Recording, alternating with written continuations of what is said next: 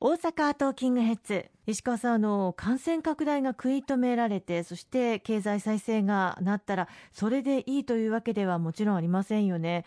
少子化も改善していくということが求められると思います。子育て支援についても重要なポイントではないかと思いますがいかがですか？あの全くその通りだと思います。やはりあのこれからの未来を担っていただく子どもたちに対する支援というのは未来を作ることそのものです。子どもたちは社会のまあ宝でありまた日本の未来の宝ですのでこの子どもたちを育てやすい環境を作っていくということはもう政治の重要な役割だと思うんですよね。特にこのコロナ禍で子どもたちには本当に大変な我慢をあの強いてしまっています。あの学校でも本当だったら楽しく友達とおしゃべりをしながら給食を楽しむことも今は黙って食べてくださいということをあのお願いしてますし、はい、また遠足や修学旅行に行けなかった本当に一生の大事な思い出を作ることができなかったという子どもたちもいます。そして、え運動会また入学式卒業式といった大事なイベントに両親あるいはおじいちゃんおばあちゃん見てもらうことができなかったといったようなあの子どもたちもいます。こうしたあのコロナ禍で大変大きな負担を強いているまた我慢を強いている子どもたちに政治の温かい光をぜひとも届けていきたいというふうに思います。残念ながら不登校になってしまった学校に行けなくなってしまった子どもたちが昨年は19万人を超えるという過去最高の数字を記録してしまいましたしまたあのいじめや虐待の相談が今急増しています、はい、さらには大変痛ましいことに自ら命を絶ってしまった子どもたちも、昨年は405人と過去最高のあの数字になってしまいました。こうしたコロナ禍で大変大きな負担とそしてしわ寄せを受けている子どもたちまた子育て世帯を力強く応援していくことは不可欠だというふうに思いますね。それからあの先日も北朝鮮からミサイルが発射されるなどの問題がありましたけれども外交面についても非常に大事な視点だと考えますがいかがでしょう、はい、あの国政における最重要の責務は日本の平和と安全を守っていくこと国民の命と暮らしを守っていくこと。そのための外交そして安全保障これに取り組むことというのが、まあ、国政の最重要の課題だと思います。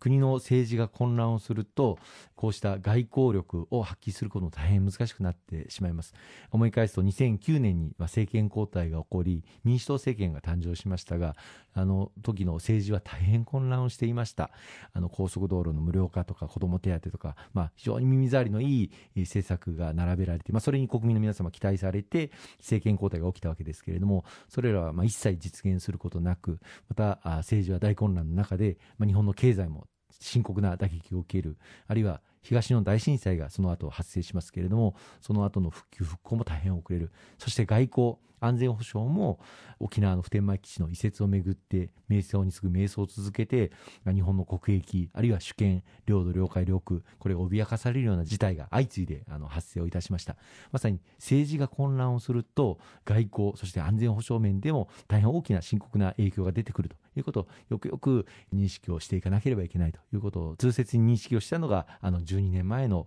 政権交代だったんではないかと思いますね。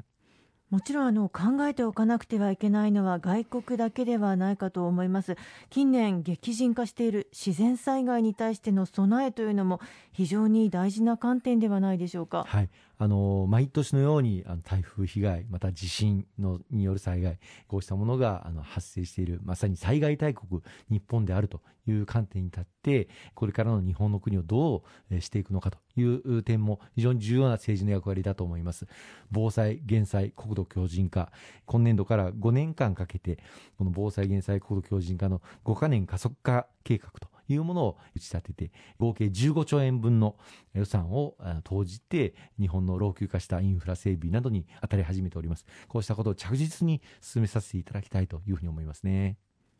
今日の番組のテーマは争点を改めてチェックということなんですがやはりあの選挙のたびに若者の政治離れについての話題が取り上げられて非常にもったいないなというふうに感じたりもします。やはりあの政治の信頼を回復するということもまたやっておかなくてはいけませんよね。若者担当大臣というお話も耳にしましたが。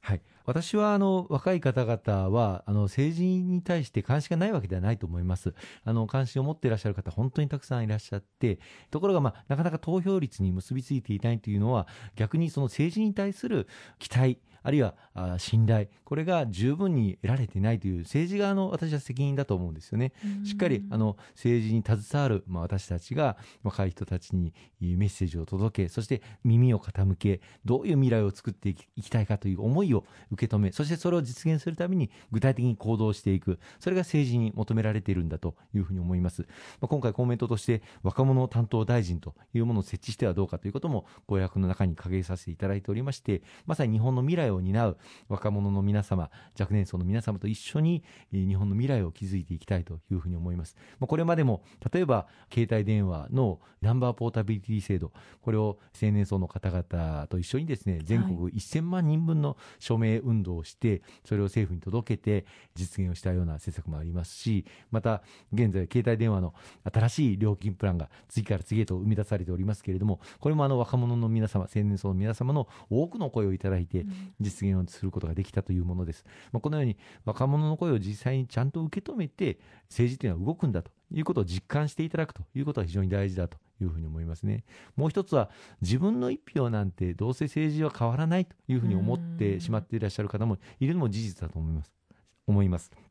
しかし、あの選挙は本当に一票が極めて重要で、一票でその勝敗が決するという場合が非常に多くあります。例えば、前回の2017年の衆議院選挙では、あの北海道10区というところで、30万人近い有権者の方々がいらっしゃる中で、はい、わずか514票の差で勝利をつかむことができたというのも、やはり一票の大切さというものが直接現れる例だと思います。また、あの、大阪においてもですね、統一地方選挙が数年前に行われた時に、東成区というところでは、わずか4票の差で、私も公明党の候補は惜敗をしてしまいました。こうした、あの、本当に1票の積み重ね、1票1票有権者の方から信頼を勝ち得ていくかということが極めて重要だというふうに思っておりますので、自分の1票で未来を変えることができるんだという実感を、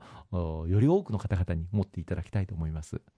さあいよいよ衆院選明日が投開票日です。結果を踏まえまして石川さんには来週お話を詳しく伺いたいと思います。はい。あの今日がまあ選挙戦最終日ですので最後の最後まで全力で頑張っていきたいと思います。ありがとうございました